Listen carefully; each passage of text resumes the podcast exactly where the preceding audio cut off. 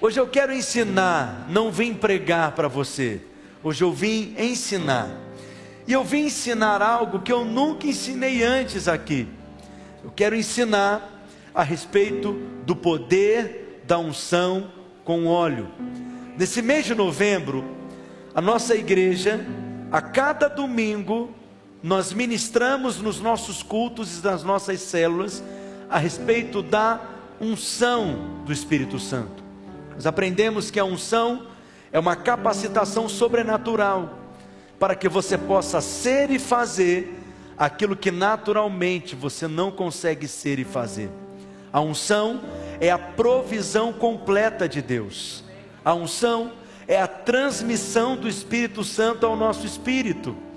Quando vivemos e nos movemos debaixo da unção, nós estamos nos movendo na dependência do Espírito Santo.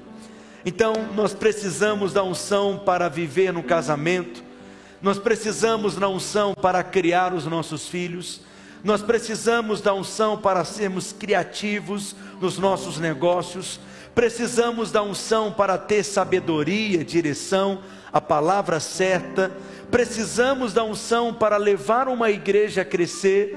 A unção não é algo que é utilizado somente no ministério ou na vida da igreja. Nós precisamos da unção para tudo, porque é a unção que nos ensina todas as coisas. Através da pessoa do Espírito Santo, que não nos foi dado para nos atormentar, o Espírito Santo nos foi dado para nos ensinar. Então, se tem algo que você tem vivido hoje, ou uma situação que você está no meio dela, que você naturalmente não encontra um escape, uma saída, acredite, o Espírito Santo ele quer te ensinar.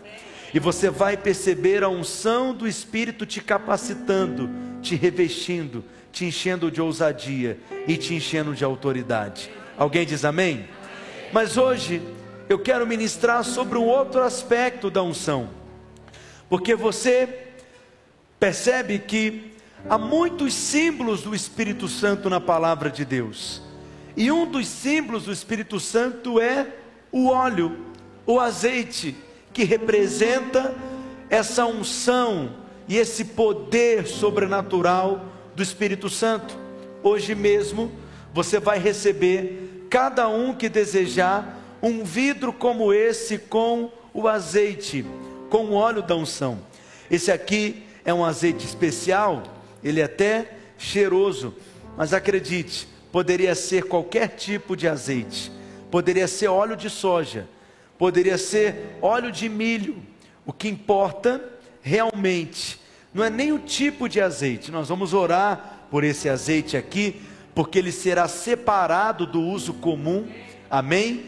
E todos nós vamos receber um vidro desse e eu creio que nessa semana o Senhor vai te usar como um agente de milagres. Quem diz amém? Talvez a sua célula vai fazer uma visita no hospital essa semana. Você vai orar por pessoas que estão doentes que você conhece. Você vai orar por alguém na sua célula que está enfermo. Você vai orar por pessoas da sua família, por pessoas da sua vizinhança. E você vai ungí-las com óleo fará a oração da fé como o Tiago ensina, e você verá o enfermo sendo salvo e curado. Quantos creem que realmente há um poder liberado? Amém?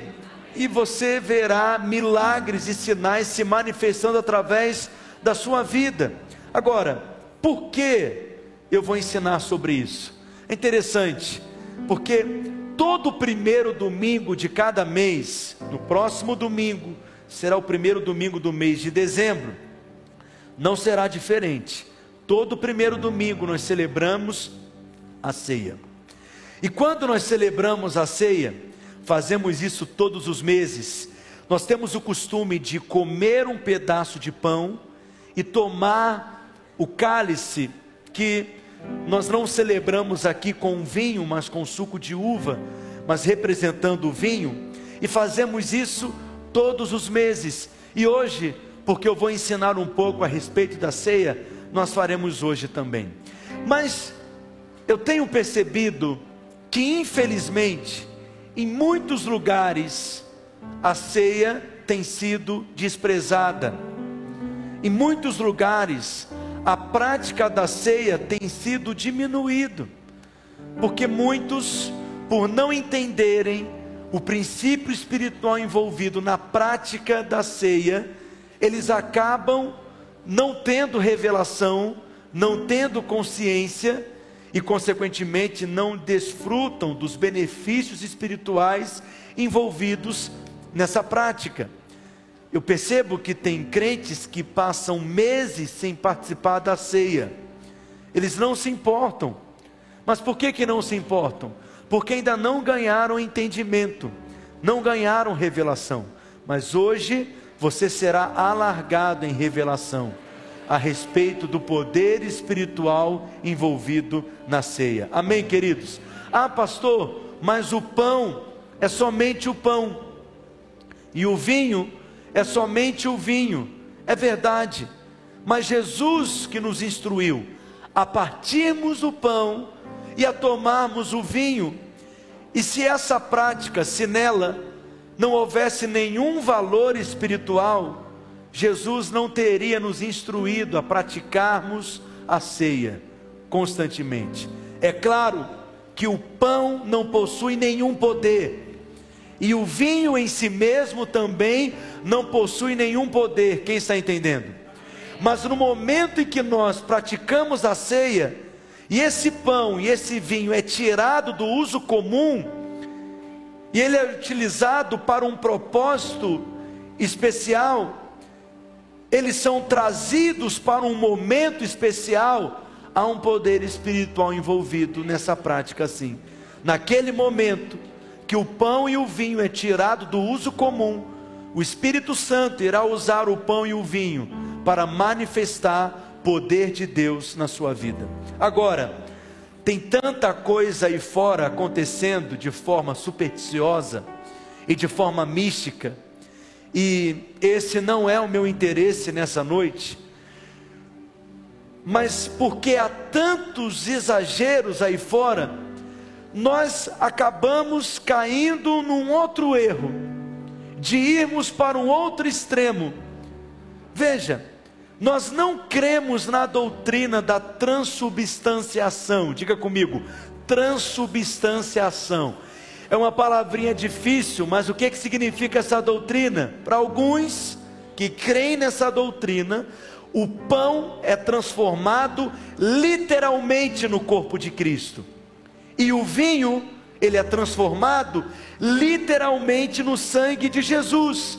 Nós não cremos assim, nós não enxergamos dessa forma, ok? O pão para nós é apenas pão, ele não se transforma literalmente. No entanto, quando nós comemos o pão com entendimento, há um poder liberado nessa prática. Alguém diz amém?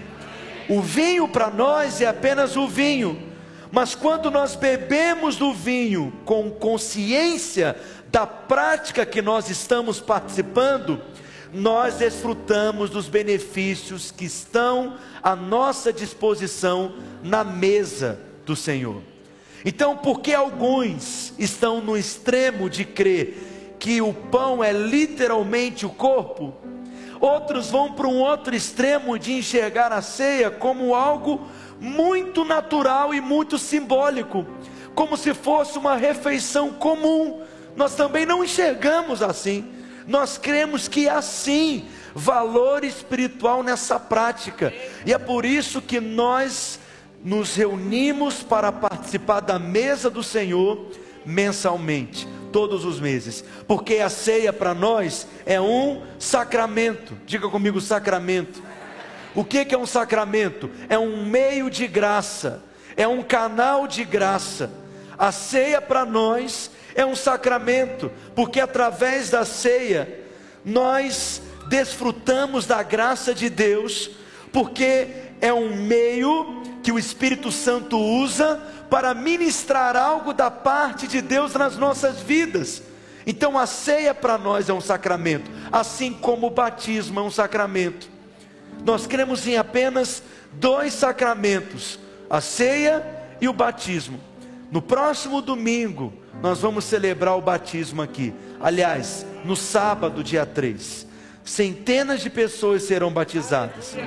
Se você teve uma experiência com Jesus, você precisa ter a experiência do batismo. Você precisa ter a experiência que nasceu de novo, ok? Porque é o sinal que você faz parte da família de Deus, é o sinal que você foi inserido no corpo de Cristo. Se você já nasceu de novo, isso já aconteceu, mas o batismo é apenas um testemunho público que hoje você pertence a Jesus, que você morreu para esse mundo, mas hoje você vive para Deus, para a glória de Deus. Alguém diz amém?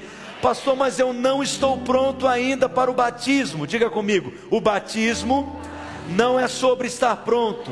Diga: o batismo é sobre estar decidido. Então, se há essa decisão no seu coração, acredite, o batismo será mais um passo para essa transformação que o Espírito Santo quer fazer na sua vida, ok? Então ninguém aqui vai estar pronto assim para ser batizado, mas você pode estar decidido e o Espírito Santo vai completar a boa obra que ele começou a fazer na sua vida. Venha no Start na terça-feira, que é o nosso curso do batismo.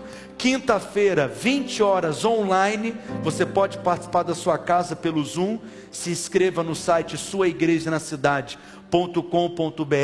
ou no sábado às 14 horas teremos uma outra turma de batismo aqui presencial. Mas o batismo e a ceia é um meio de graça, é um sacramento. Mas, infelizmente, no entendimento de muitos lugares, eles acabam indo para um outro extremo de transformar a ceia como se fosse algo sem poder isso é muito ruim. Mas na medida que nós ganhamos revelação e entendimento espiritual a respeito da ceia, você vai perceber que a ceia para você se tornará diferente. Você vai desfrutar de uma outra medida de unção no momento da ceia. Você vai desfrutar de uma outra medida de poder. Crescerá a sua fé. Por quê? A unção aumenta porque a sua fé cresce. E como que a sua fé cresce? Pelo ouvir a pregação da palavra de Deus.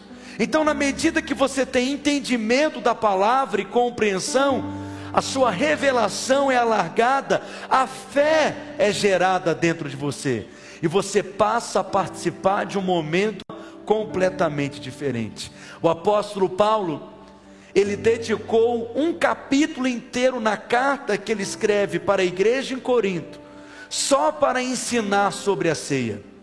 E por que, que ele ensinou sobre a ceia?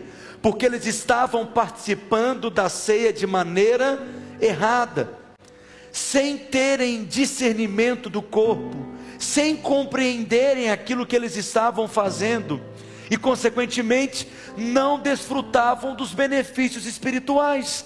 Mas olha o que, que Paulo chega a escrever. Projeta por gentileza 1 Coríntios capítulo 11, verso 23. O apóstolo Paulo diz: Porque eu recebi do Senhor o que também vos entreguei, que o Senhor Jesus, na noite que foi traído, o que ele fez? Tomou o pão. Veja, Paulo está dizendo que o entendimento que ele possui a respeito da ceia, ele recebeu do Senhor por revelação no Espírito. Por que foi por revelação? Porque ele não estava presencialmente quando Jesus celebrou a ceia com os discípulos, ele não era um dos doze. Então, o entendimento da ceia que Paulo recebeu, ele recebeu do próprio Espírito. E ele está dizendo que esse entendimento é o que ele está compartilhando com aqueles irmãos e, por consequência, conosco também. Amém, queridos? Então a ceia é algo que nós precisamos ter revelação. Quando você come do pão e você bebe do cálice, você não está participando de uma refeição comum. O problema é que para muitos a ceia se tornou apenas um lanchinho que ele faz uma vez por mês. A ceia para nós não é uma refeição comum, há um poder espiritual envolvido. E o fato dos irmãos na igreja em Corinto não entenderem o que estavam fazendo, Paulo diz que muitos estavam morrendo. Mas por que, que eles estavam morrendo? Porque a ceia mata? Não, porque a ceia nos deixa doentes fisicamente? Também não.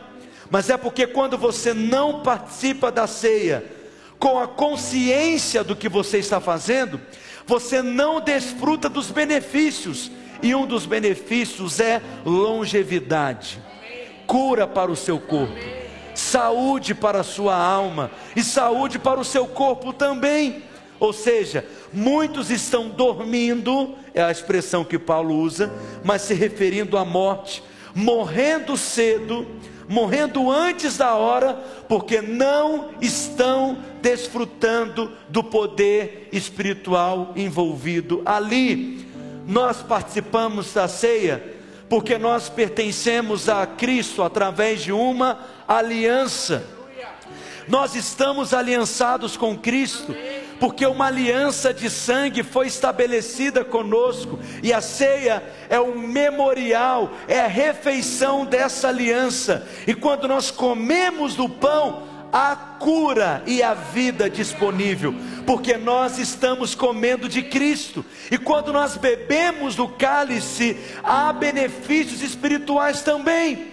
É por isso que Paulo diz que nós quando comemos do pão e bebemos do cálice, nós estamos anunciando a morte do Senhor.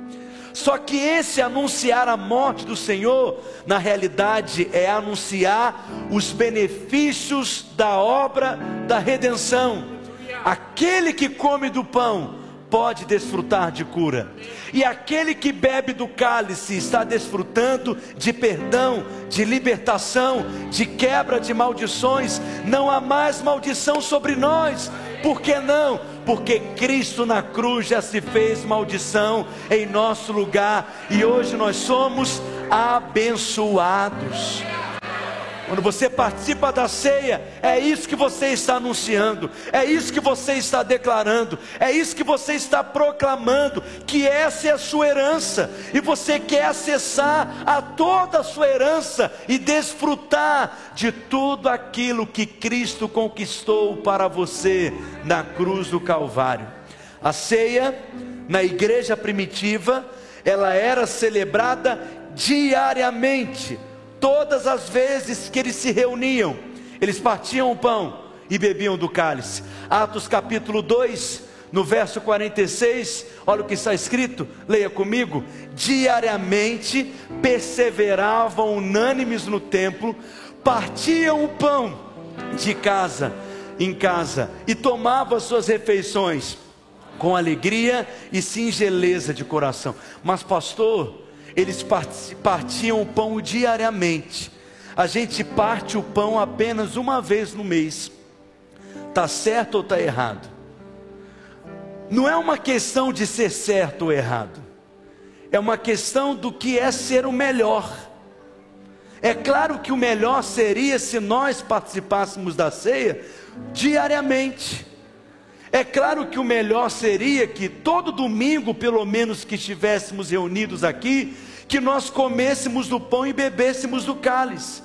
Não é uma questão de ser certo ou errado, é uma questão do que é ser o melhor. O melhor é que a ceia fosse celebrada mais frequentemente, para que mais frequentemente você comesse o pão e bebesse do cálice e desfrutasse dos benefícios os benefícios da redenção. Amém, queridos? Só que no Novo Testamento não existe apenas a ceia. Ano que vem eu vou fazer uma série ensinando só sobre a ceia. Um mês inteiro ensinando sobre a ceia. Quem vai estar comigo aqui? Mas o Novo Testamento, Pastor Arthur, além da ceia, a Bíblia nos ensina a respeito da unção com óleo. Eu não sei quanto a você, mas eu quero tudo aquilo que Deus tem para mim. E com relação à palavra de Deus, eu sou simples. Mas tem tantas coisas estranhas acontecendo aí fora. Tem tantas coisas esquisitas, tem tanto misticismo acontecendo aí fora, que aí nós queremos nos guardar e caímos num outro erro comum que é um outro extremo. Olhe para mim, o pão não tem poder nele mesmo, o vinho não tem poder nele mesmo, e esse azeite não tem poder nele mesmo. Alguém diz amém? Mas quando nós comemos do pão e bebemos do cálice com entendimento e revelação, desfrutamos de um poder espiritual. E quando com entendimento e revelação e com o coração cheio de fé, ungimos uma pessoa com o óleo da unção, o Espírito Santo usará esse meio para liberar poder sobre essa pessoa. Está entendendo, Magda? É isso que eu estou te ensinando. Não é poder na coisa em si. Amém, meus irmãos? Mas eu quero que você entenda hoje que é uma provisão completa de Deus para nós. E essa provisão completa de Deus envolve três elementos. Quantos elementos?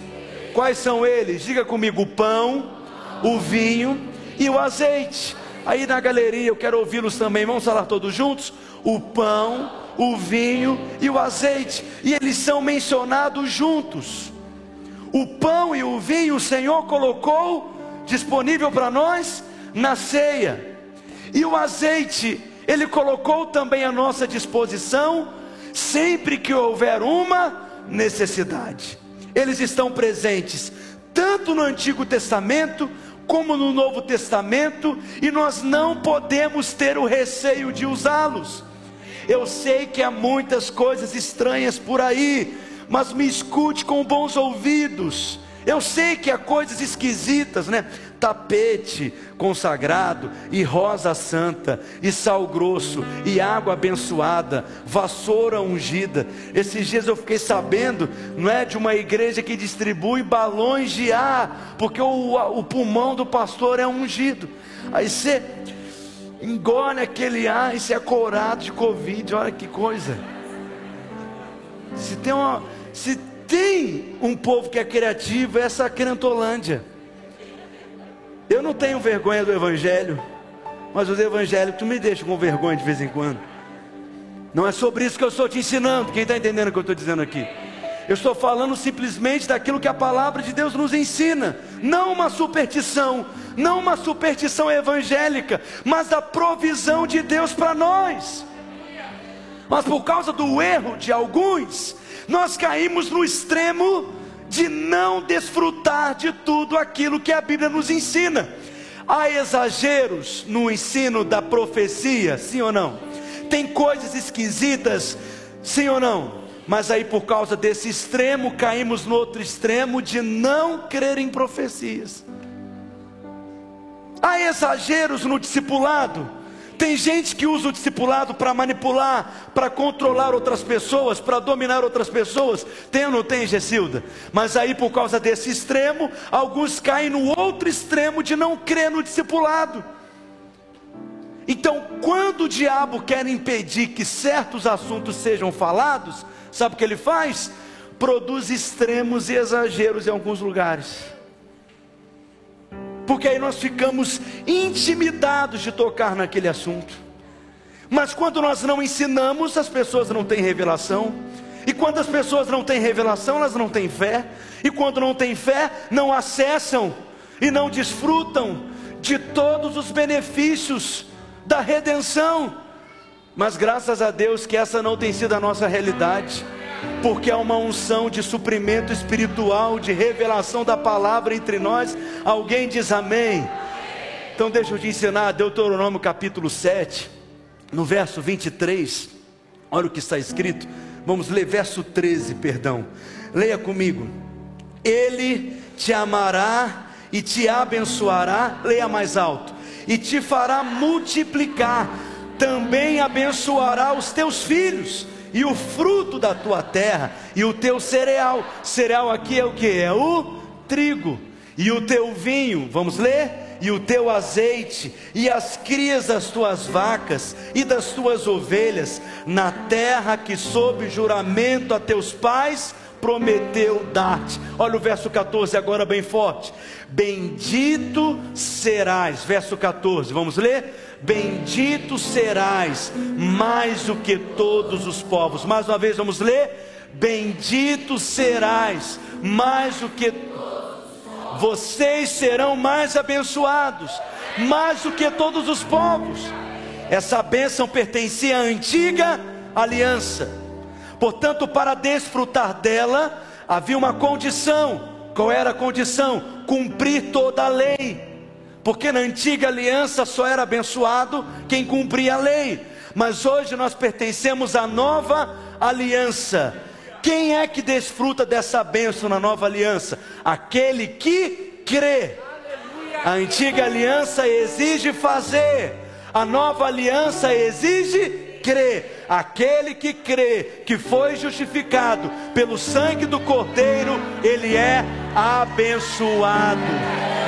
Quem crê aqui na obra de Cristo? Aleluia. Então diga: Eu sou abençoado. Abençoado com qual tipo de bênção? Com toda sorte de bênção espiritual. Eu ando como abençoado, eu falo como abençoado, eu me visto como abençoado, porque é isso que eu sou. Quem é abençoado aqui também? Diga aleluia.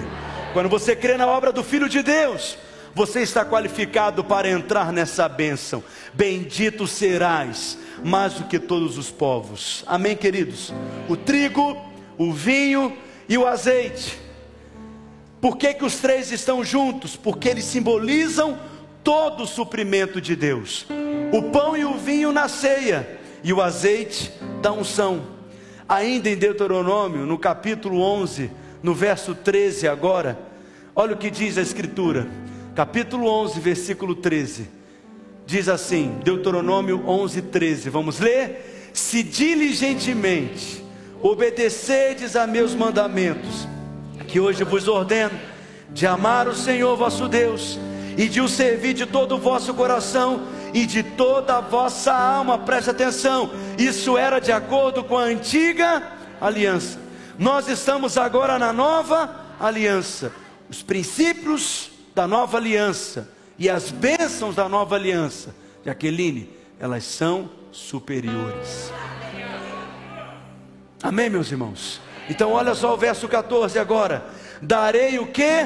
As chuvas da vossa terra a seu tempo, leia bem forte, as primeiras e as últimas, para que recolhais o vosso cereal, o vosso vinho e o vosso azeite. Porque, Gustavo, cereal, vinho, azeite é a provisão de Deus para sua casa é o suprimento de Deus para o seu povo, é o suprimento completo de Deus para nós. Aleluia! O pão e o vinho na ceia e o azeite, o azeite representando a unção. Daqui a alguns minutos nós vamos ceiar. Não é de uma cerimônia que nós vamos participar nós vamos desfrutar do suprimento de Deus para nós. Cada vez que ceiamos, Vinícius, nós estamos anunciando a morte de Cristo. Só que existe um perigo para nós. Qual que é o perigo? De nos acostumarmos com o sagrado. Nós nos acostumamos com as coisas.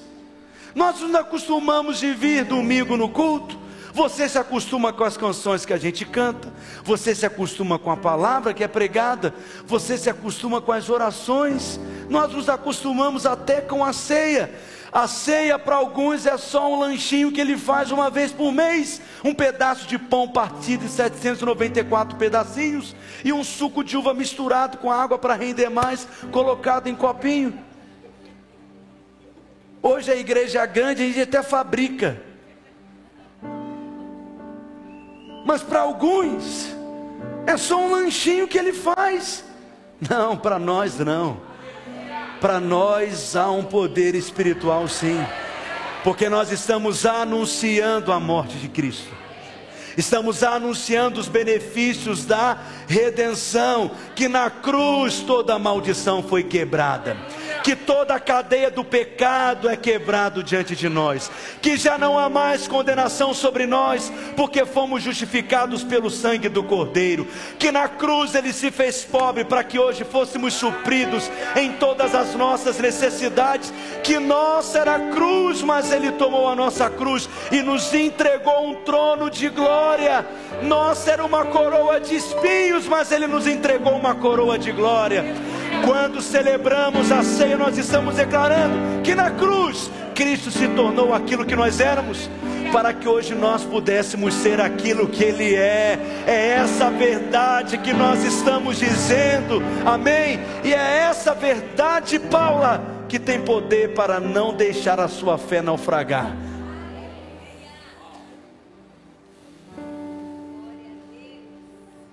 É o que te sustenta é o que te supre.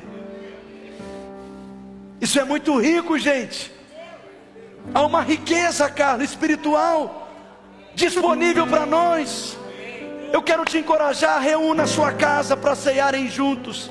Reúna a sua família para ceiarem juntos. Reúna a sua cela para ceiarem juntos. Desfrutem do pão e do cálice, mas façam isso com revelação e sejam enriquecidos espiritualmente, porque há suprimento para o povo de Deus. Há suprimento na casa de Deus. Quem diz aleluia, há pão e vinho para nós.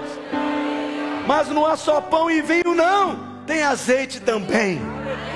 Há uma unção disponível para nós. Eu não sei quanto a você, mas eu quero crescer na unção. E eu quero mais da unção do Espírito Santo sobre a minha vida. Unção para pregar, para ensinar, para falar, para liderar, para aconselhar, para presidir, para dirigir, para governar, para administrar. Quantos querem mais unção? Então diga para o seu vizinho: há unção disponível. Na medida que você crescer em revelação. Quem tem sede aqui? Joel capítulo 2, verso 23 e 24. Alguém está aprendendo alguma coisa aqui nessa noite? Olha o que diz a Escritura: Alegrai-vos, pois, vamos ler juntos, filhos de Sião, regozijai-vos em quem? No Senhor vosso Deus. Agora leia bem forte, porque Ele vos dará, fará descer como outrora A palavra de Deus é riquíssima. Você sabe que esse texto de Joel faz parte do Antigo Testamento e, portanto, ele foi escrito em hebraico. A palavra chuva em hebraico é a palavra moré. Diga comigo, moré. Sabe o que, que significa moré em português? Além de ser traduzido como chuva, moré também significa professor. Olha que interessante.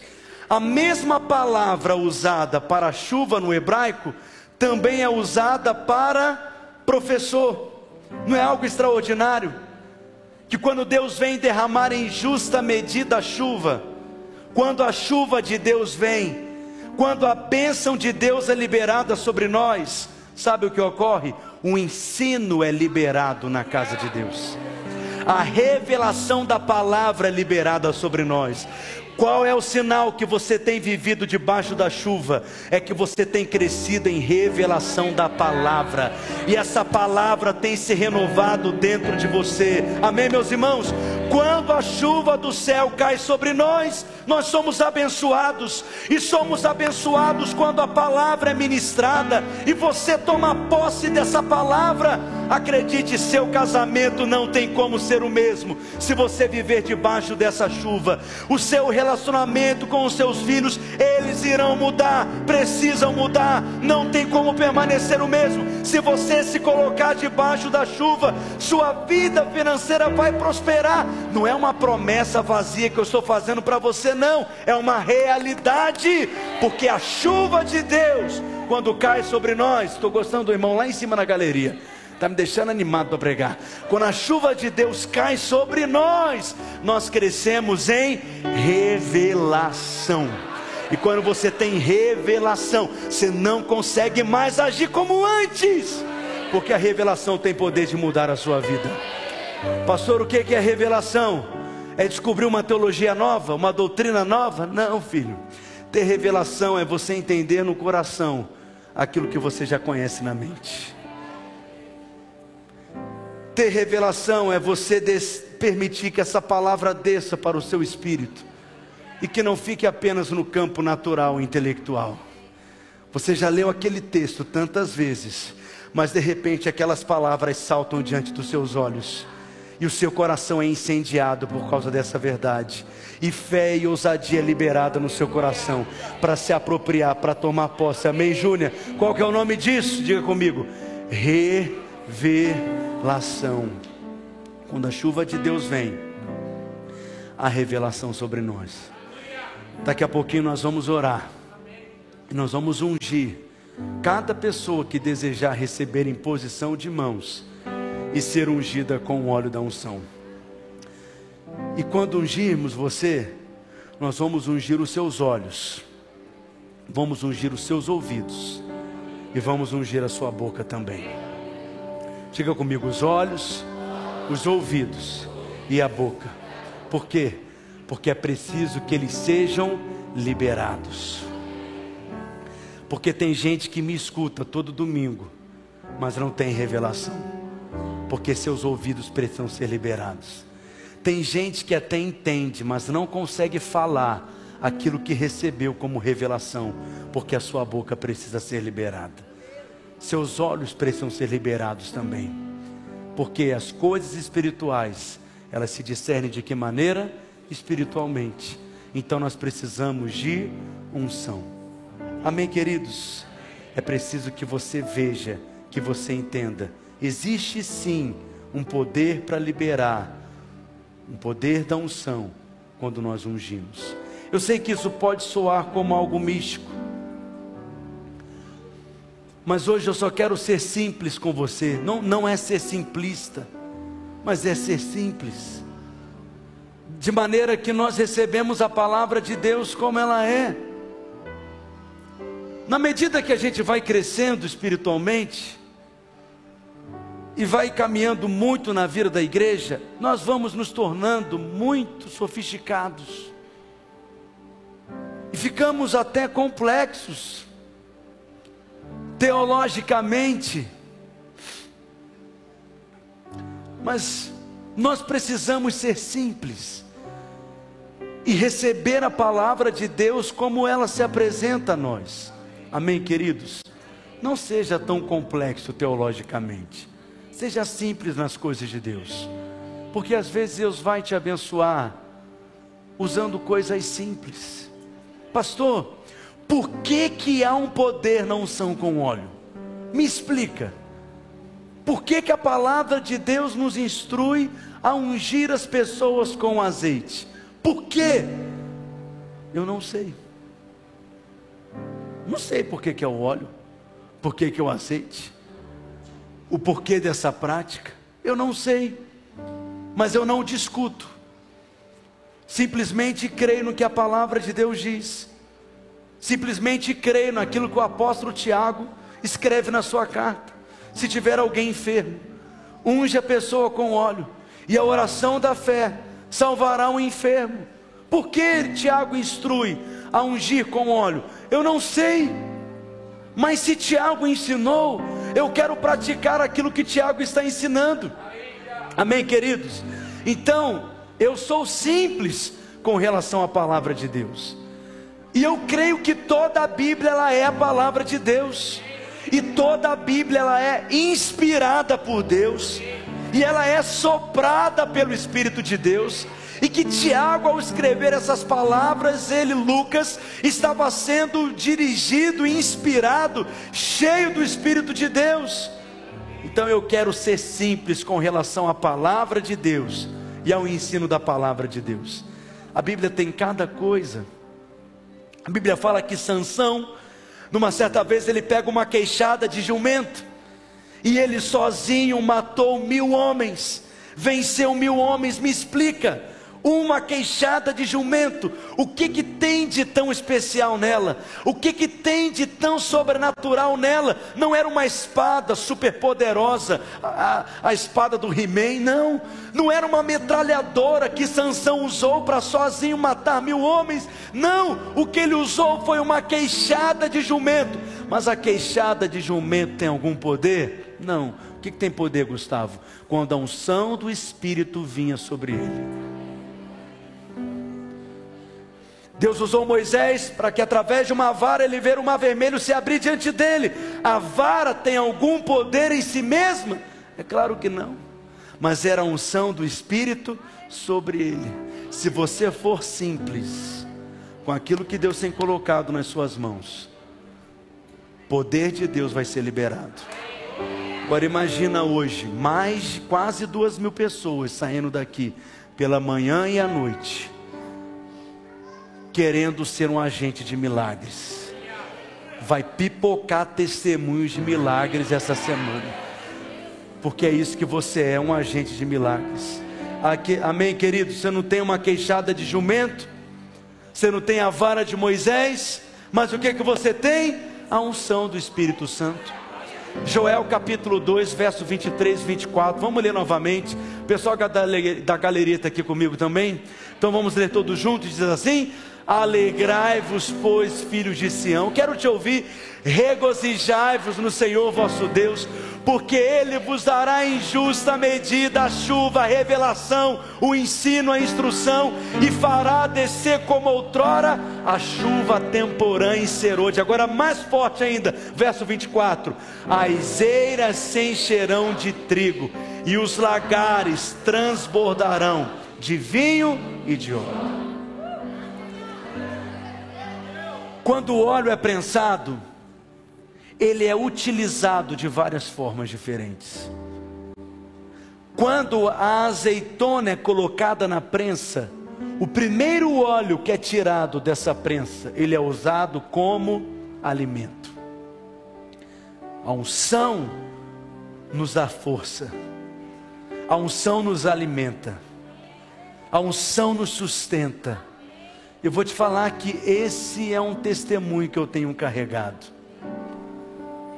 Em muitos momentos, hoje mesmo, antes de vir para cá, estava muito cansado para vir.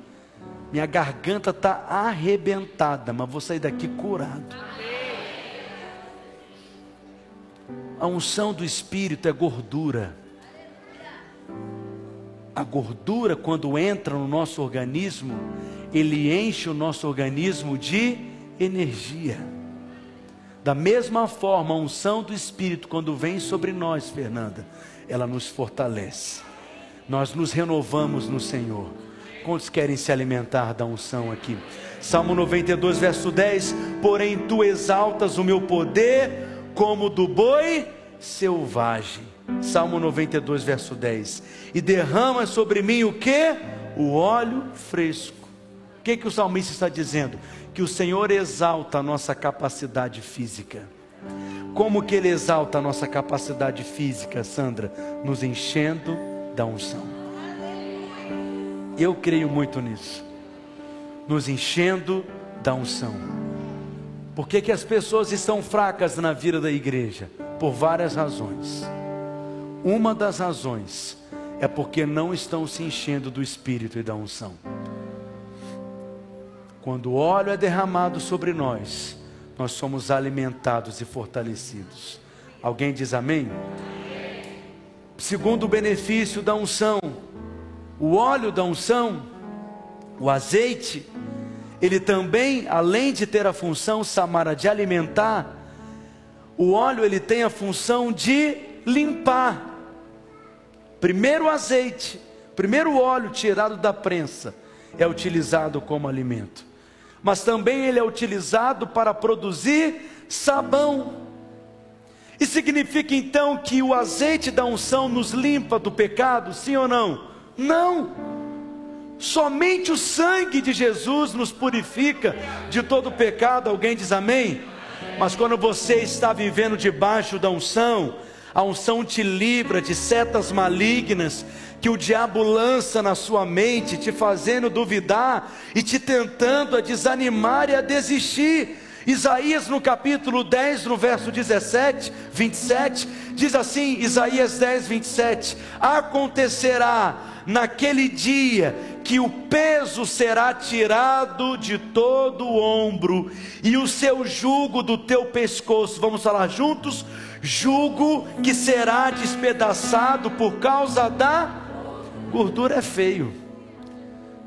Mas no lugar de gordura você pode colocar unção. Porque a unção quebra todo o jugo do diabo. A unção quebra toda a opressão. A unção quebra cadeias do pecado. Amém? É importante você ungir as mãos, impor as mãos por pessoas que você percebe que estão oprimidas. E todo o jugo do diabo e toda a cadeia espiritual será quebrada na vida delas em nome de Jesus. Quantos testemunhos eu já ouvi de mães, enquanto os filhos estão dormindo, elas vão lá dentro do quarto, discretamente, sem acordá-los, e unge com óleo os filhos, quebrando toda opressão, abençoando. Ou unge o marido, ou unge a esposa.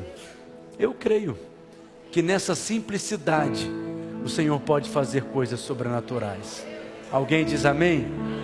Aleluia. Terceiro lugar, o óleo ele também é utilizado como combustível. Você sabe que no tabernáculo no Antigo Testamento tinham vários móveis. Um dos móveis era o candelabro que precisava estar aceso em todo o tempo. Qual era o combustível para manter o candelabro aceso? O azeite.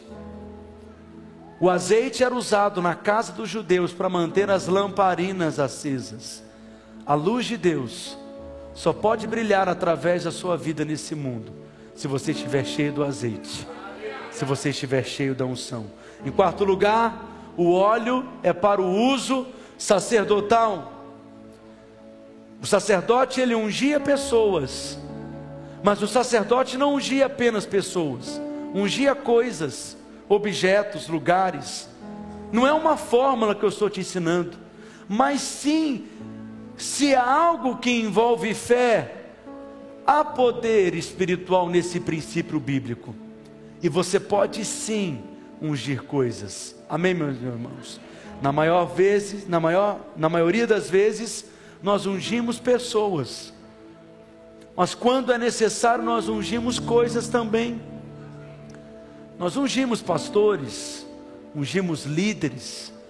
Quando nós ungimos, é porque esses homens e mulheres estão sendo separados para um propósito separados para cumprir um chamado, um ministério, separados para Deus.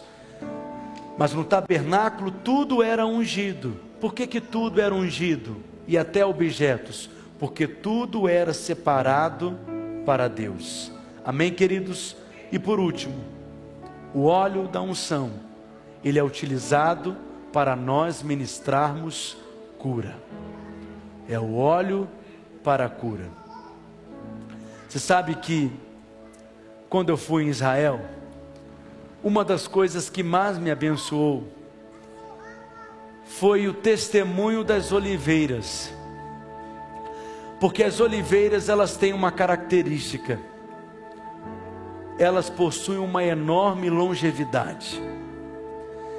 Porque eu fui no jardim do Getsemane e tem oliveiras naquele jardim de dois mil anos de idade elas testemunharam o sofrimento de Jesus ali no Getsemane.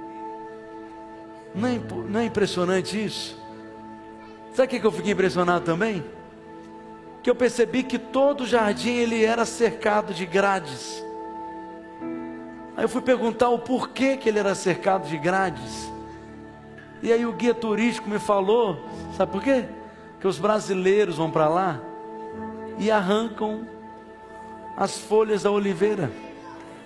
Elas existiram dois mil anos até os brasileiros chegarem lá.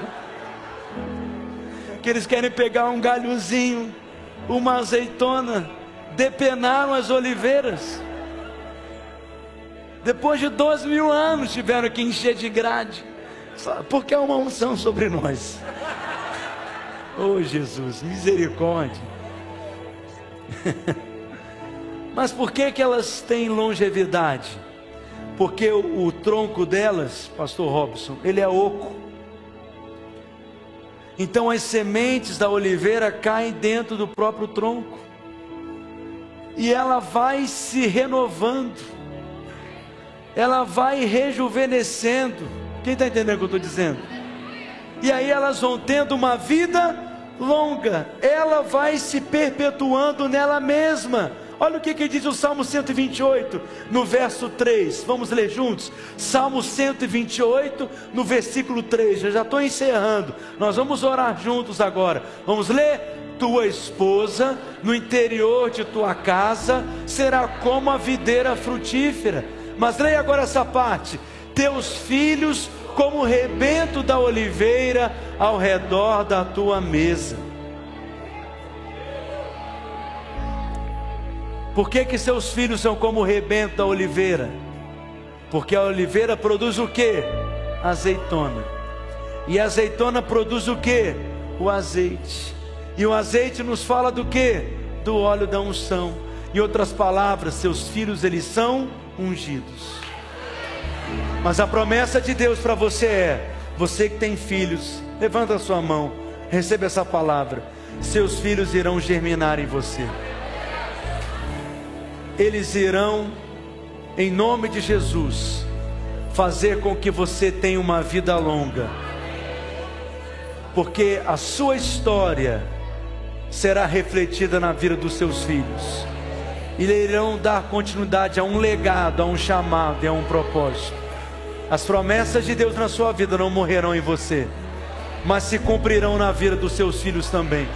Eles são consagrados, são separados, são ungidos, são escolhidos. Nós somos esses troncos e eles nos perpetuam, tanto os nossos filhos naturais como os nossos filhos espirituais. E eu creio que esse é um sinal do que a unção do Espírito faz nas nossas vidas. Diga para o seu vizinho, ela prolonga a nossa vida. Diga para ele com os seus olhos cheios de fé, diga: quando nós desfrutamos de unção, nós desfrutamos de longevidade. Você não precisa esperar a morte. Você que está em casa, você não precisa esperar a morte. Mesmo que você esteja doente, você não precisa esperar a morte. Porque Deus é um Deus de vida. E ele porque Deus é um Deus de vida. Tem longa vida para você. E a unção do Espírito te revestirá nessa noite e você vai desfrutar de um milagre sobrenatural. Terá um testemunho poderoso para a glória de Deus. Quem diz amém? Esse é um dos aspectos mais importantes da unção com óleo. Tiago capítulo 5, versos 14 e 15, eu vou encerrar, diz assim: Está entre vós alguém doente? Tiago capítulo 5, versos 14 e 15. Vamos ler juntos para os nossos irmãos lá de, de Lagoa Santa agora nos ouvirem. Tiago capítulo 5, versos 14 e 15. Vamos lá? Está alguém entre vós doente? Chame os presbíteros da igreja e estes façam oração sobre ele, ungindo com óleo, em nome do Senhor, e a oração da fé salvará o enfermo, e o Senhor o levantará, e se houver cometido pecados, se lhes são perdoados, diga aleluia. Você é um ministro. Você tem autoridade espiritual. Nós somos pastores dessa cidade. Fomos chamados para pastorear Belo Horizonte. E se houver algum doente, algum enfermo entre nós, nós faremos a oração da fé. E o enfermo se levantará. Porque Cristo vive e Ele continua curando enfermos hoje. E nós somos agentes de milagres nessa geração. Levante-se em fé agora em nome de Jesus. Aplauda o Senhor Jesus. Aleluia. Veja, esse não era um ensino apenas de Tiago, não. Marcos capítulo 6, verso 13. Jesus instruiu seus discípulos a orarem ungindo as pessoas com óleo também. Olha o que está escrito ali, vamos ler juntos: expeliam muitos demônios e curavam numerosos enfermos, ungidos com o óleo. Jesus encarnado, presencialmente ali com eles, instruiu os discípulos a ungirem as pessoas com óleo, para que demônios fossem expulsos e numerosos enfermos fossem curados.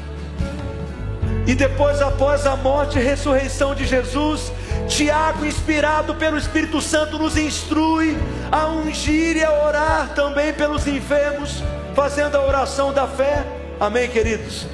Se esse princípio era aplicado antes da morte e ressurreição, e o mesmo princípio aplicado após a morte e ressurreição, é porque isso é algo para nós hoje também.